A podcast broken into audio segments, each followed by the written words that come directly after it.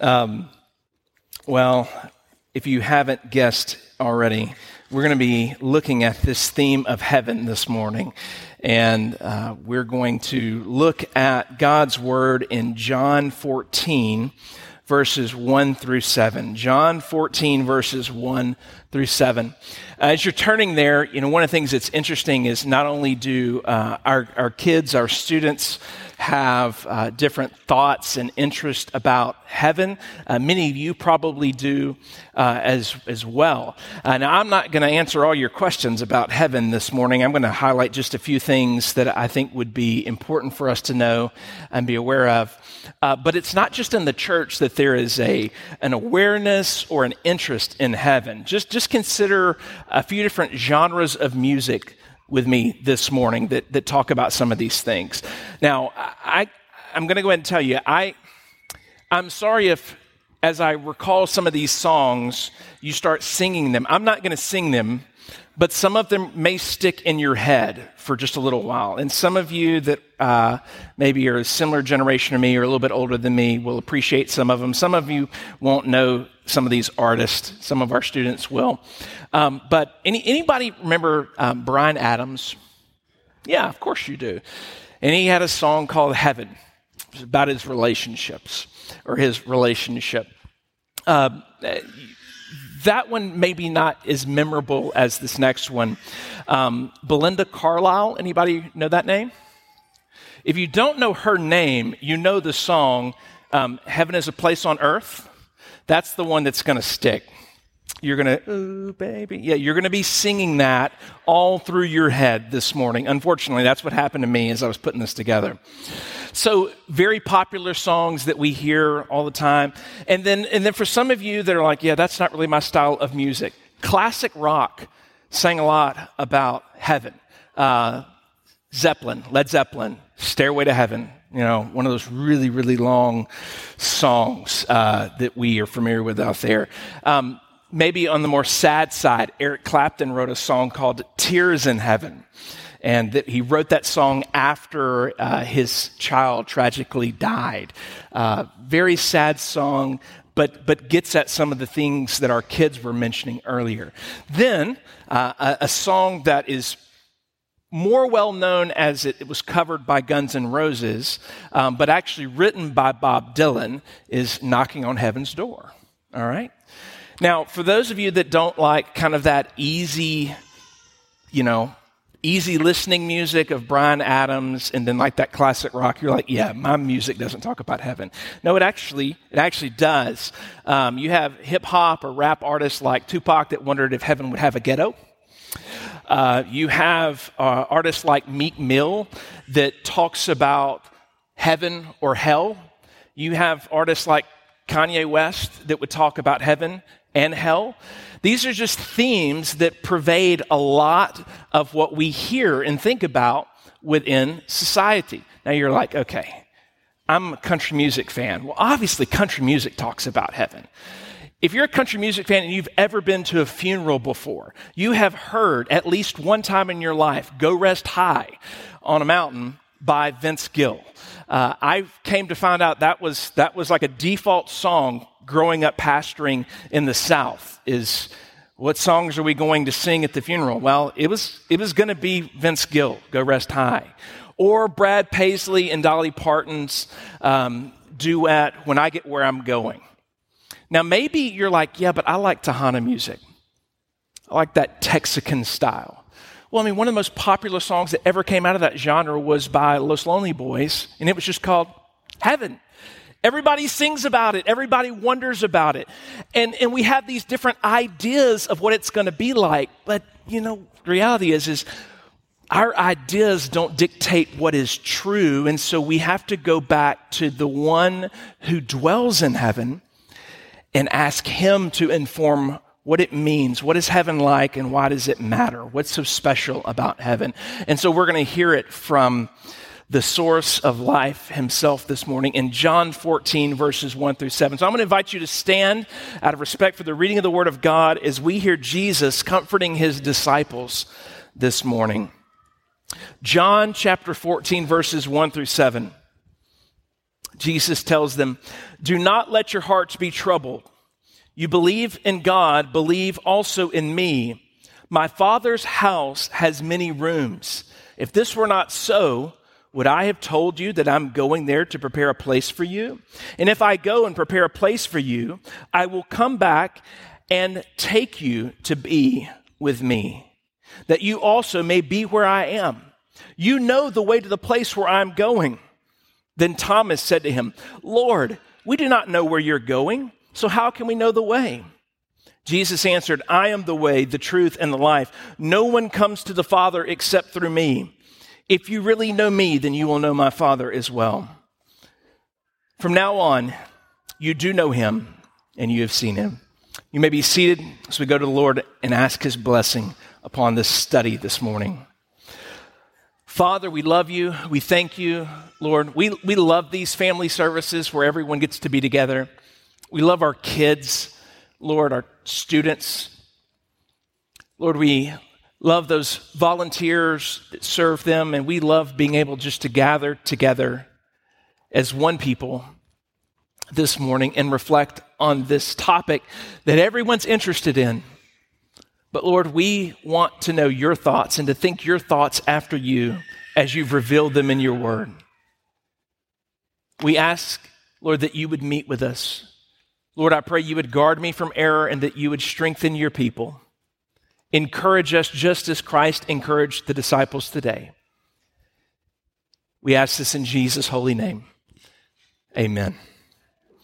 So, you know how important it is for me, and it should be for all of us, to put a text in its context. So I don't want to just springboard from a theme and say, well, let's just figure out what we are concerned about in the passage, and not consider what John wanted his audience to know and understand about this passage. So what is actually going on in John fourteen, and why is it important for us? The context in which John fourteen is written is leading right up to when Jesus is going to be crucified. And the disciples know that when this happens, he's not going to be here anymore, and that is very concerning for them. So in Jesus' greatest moment of concern for himself, what does Jesus do? He focuses attention on his disciples. He says, "Don't let your hearts be troubled. Believe in God, believe also in me. I am leaving, but I'm not leaving to never return. And as I leave, it's actually for your benefit. I'm going to do something good for you. I'm going to my Father's house, which has many rooms, to prepare a place for you." And so what John wants his audience to know, what he wants us to know this morning, is that Christ moved to heaven after his resurrection is good news for us, because he is going to go do something incredibly great for his people, which is to prepare a place for us. And so he wants us to be encouraged. You may be discouraged thinking, you know, I don't I don't always feel the presence of Jesus. I always don't I don't always feel like he's he's near to me in the moment. But what Jesus tells his disciples is, it's good for me to go away so that I could give you my Holy Spirit and that I would always be present, living within you. And there's coming a day when I'm going to return and take you all back home to this place that I've prepared. This place that he's prepared is often called heaven. So we have to ask the question, what is so special about heaven? And this is where we have an activity uh, with all of our kids here, but it's not just for our kids. It is for those of us that are still children at heart, and then also those, as Priscilla mentioned, that may be a little wiser. And it's to ask and wonder this question, what makes heaven so special? Why should it be something that we're interested in or that we long to be uh, in, to be a part of, to enjoy, to experience? So we're going to shift just for a second from John fourteen to another section of writing that John, uh, the same author, prepares for us to encourage us, to tell us a little bit something about heaven. Now, it's going to be really important for this activity for you to pay attention to what is described in this next passage, because we're going to have a thumbs up, thumbs down response to some of the questions here in a moment. So pay close attention. We're going to look at Revelation, the book of Revelation, not the book of Revelations, plural, as I often hear it, just, just Revelation, the one revelation of Jesus Christ, and we're going to see what's so great about heaven.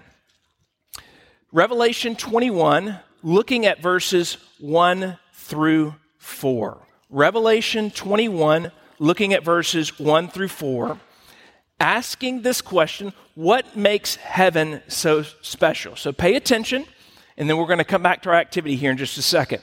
And you're going to tell me, is this going to be in heaven? If it's going to be in heaven, you're going to give me a thumbs up. If it's not going to be in heaven, you're going to give me a thumbs down.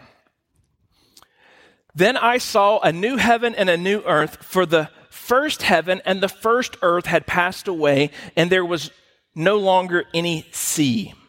I saw the holy city, the new Jerusalem, coming down out of heaven from God, prepared as a bride, beautifully dressed for her husband.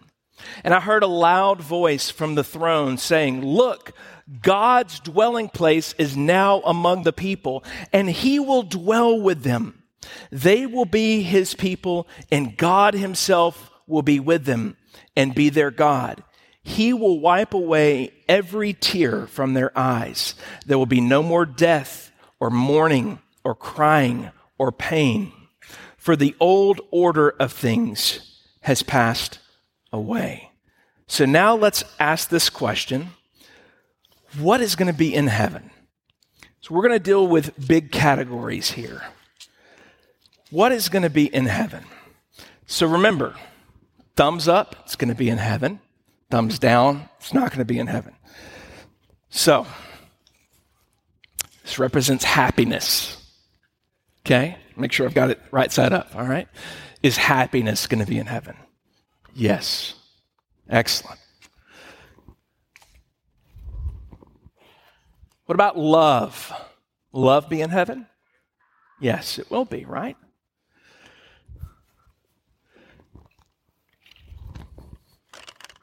What about medicine? Well, we need medicine in heaven. We won't. No, why not? No more pain, no more illness. I was told that I can actually do this, and I don't know what it's going to do to the audio quality, but I'm going to do it anyways. Will there be celebration in heaven? For those of you, those of you that missed it, so it's like, that's right, that's great, all right? There's going to be celebration in heaven. What about sadness? No more sadness, right?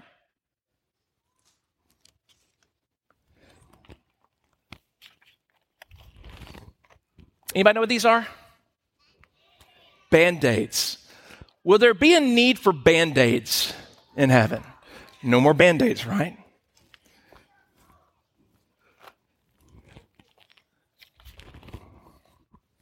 Obviously, this is not him. This is a representation of him. But what about Jesus? This is, Jesus will be in heaven? Hey, y'all did very good. You did a very good job this morning. Give yourselves a round of applause.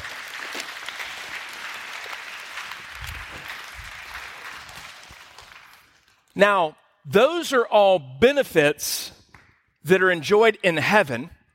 And I want to ask the question, why is it that those things will be and will not be in heaven?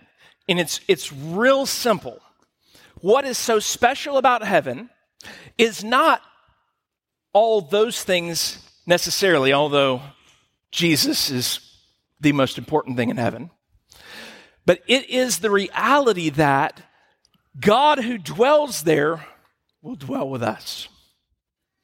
And that's what John is recording in John fourteen that Jesus said. He didn't just say, you're going to go to heaven, but he says, you're going to go to where God the Father dwells.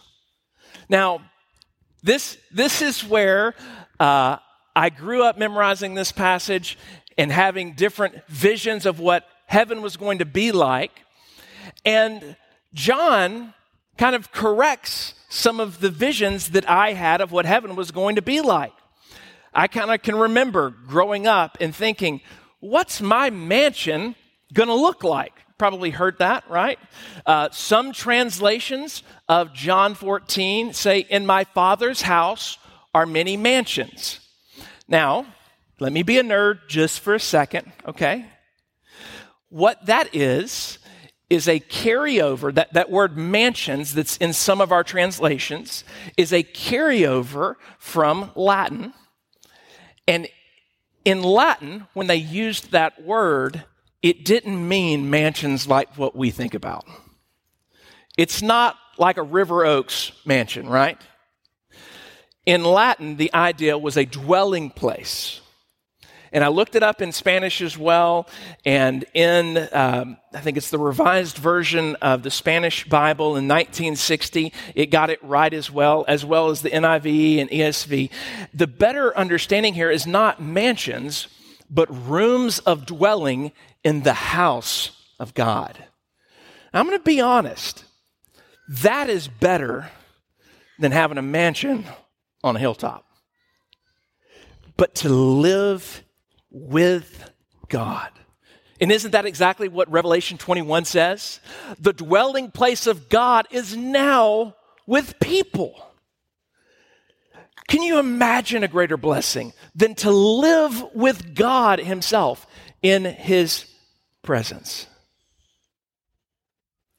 What makes heaven so special is that God is there and that He desires that we would be there as well. That's the most special thing about heaven, is that God, the one that made you and sustains everything, is there and that He invites you into that dwelling place. But now here's the big question. We see what's so special about heaven. God lives there. God dwells there. He's bringing heaven down to a new heavens and a new earth, and He's inviting us to live and dwell with Him. But that leaves a question, right? What is the way to heaven? What is the way to heaven? Sometimes the world would suggest and tell you that there are all sorts of ways to heaven. And it just really, what matters is the sincerity of your convictions. Some would say that all religion, all religions lead to heaven.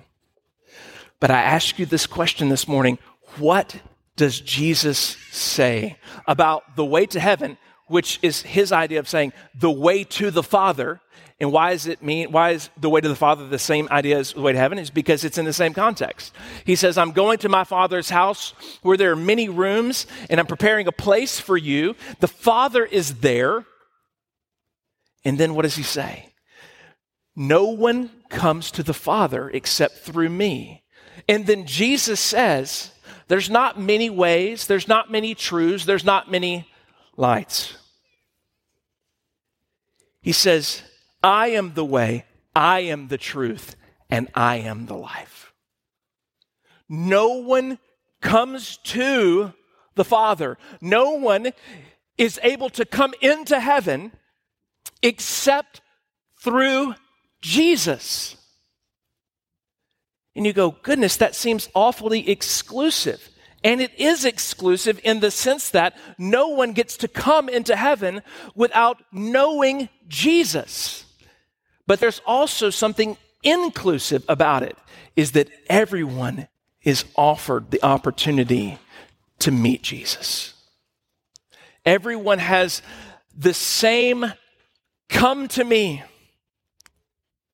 It's what Revelation ends with. Come to me, all who are thirsty, and I will give you living water. Come to me, all that are hungry, and I will feed you with the bread of heaven. Come to me. And you go, but doesn't that cost something? He says, no, come without money and drink and eat and feast on what I've provided for you. So kids, you may be here this morning. Parents, you may be here this morning. And you're thinking to yourself, How can I enjoy this place where God dwells, where there's no more tears and there's no more pain and there's no more medicine and there's no more sadness? How is it that I can enjoy that? You can enjoy that. You can have that. You can have the promise of inheriting that today. How? By coming to Jesus. Putting your trust in Jesus. You say, I don't have to work in my own strength to it? No, you can't. You mean it's a free gift? It is a free gift, and it's a gift offered to all. But we have to receive that gift. We have to say, I want that gift. And this morning, in His grace and in His mercy to us, He is offering that to all of us. Heaven is a place for those who love God and love and long to dwell with Him forever. It is a place offered to all who place their hope, their trust in Jesus Christ, who is the only way to heaven.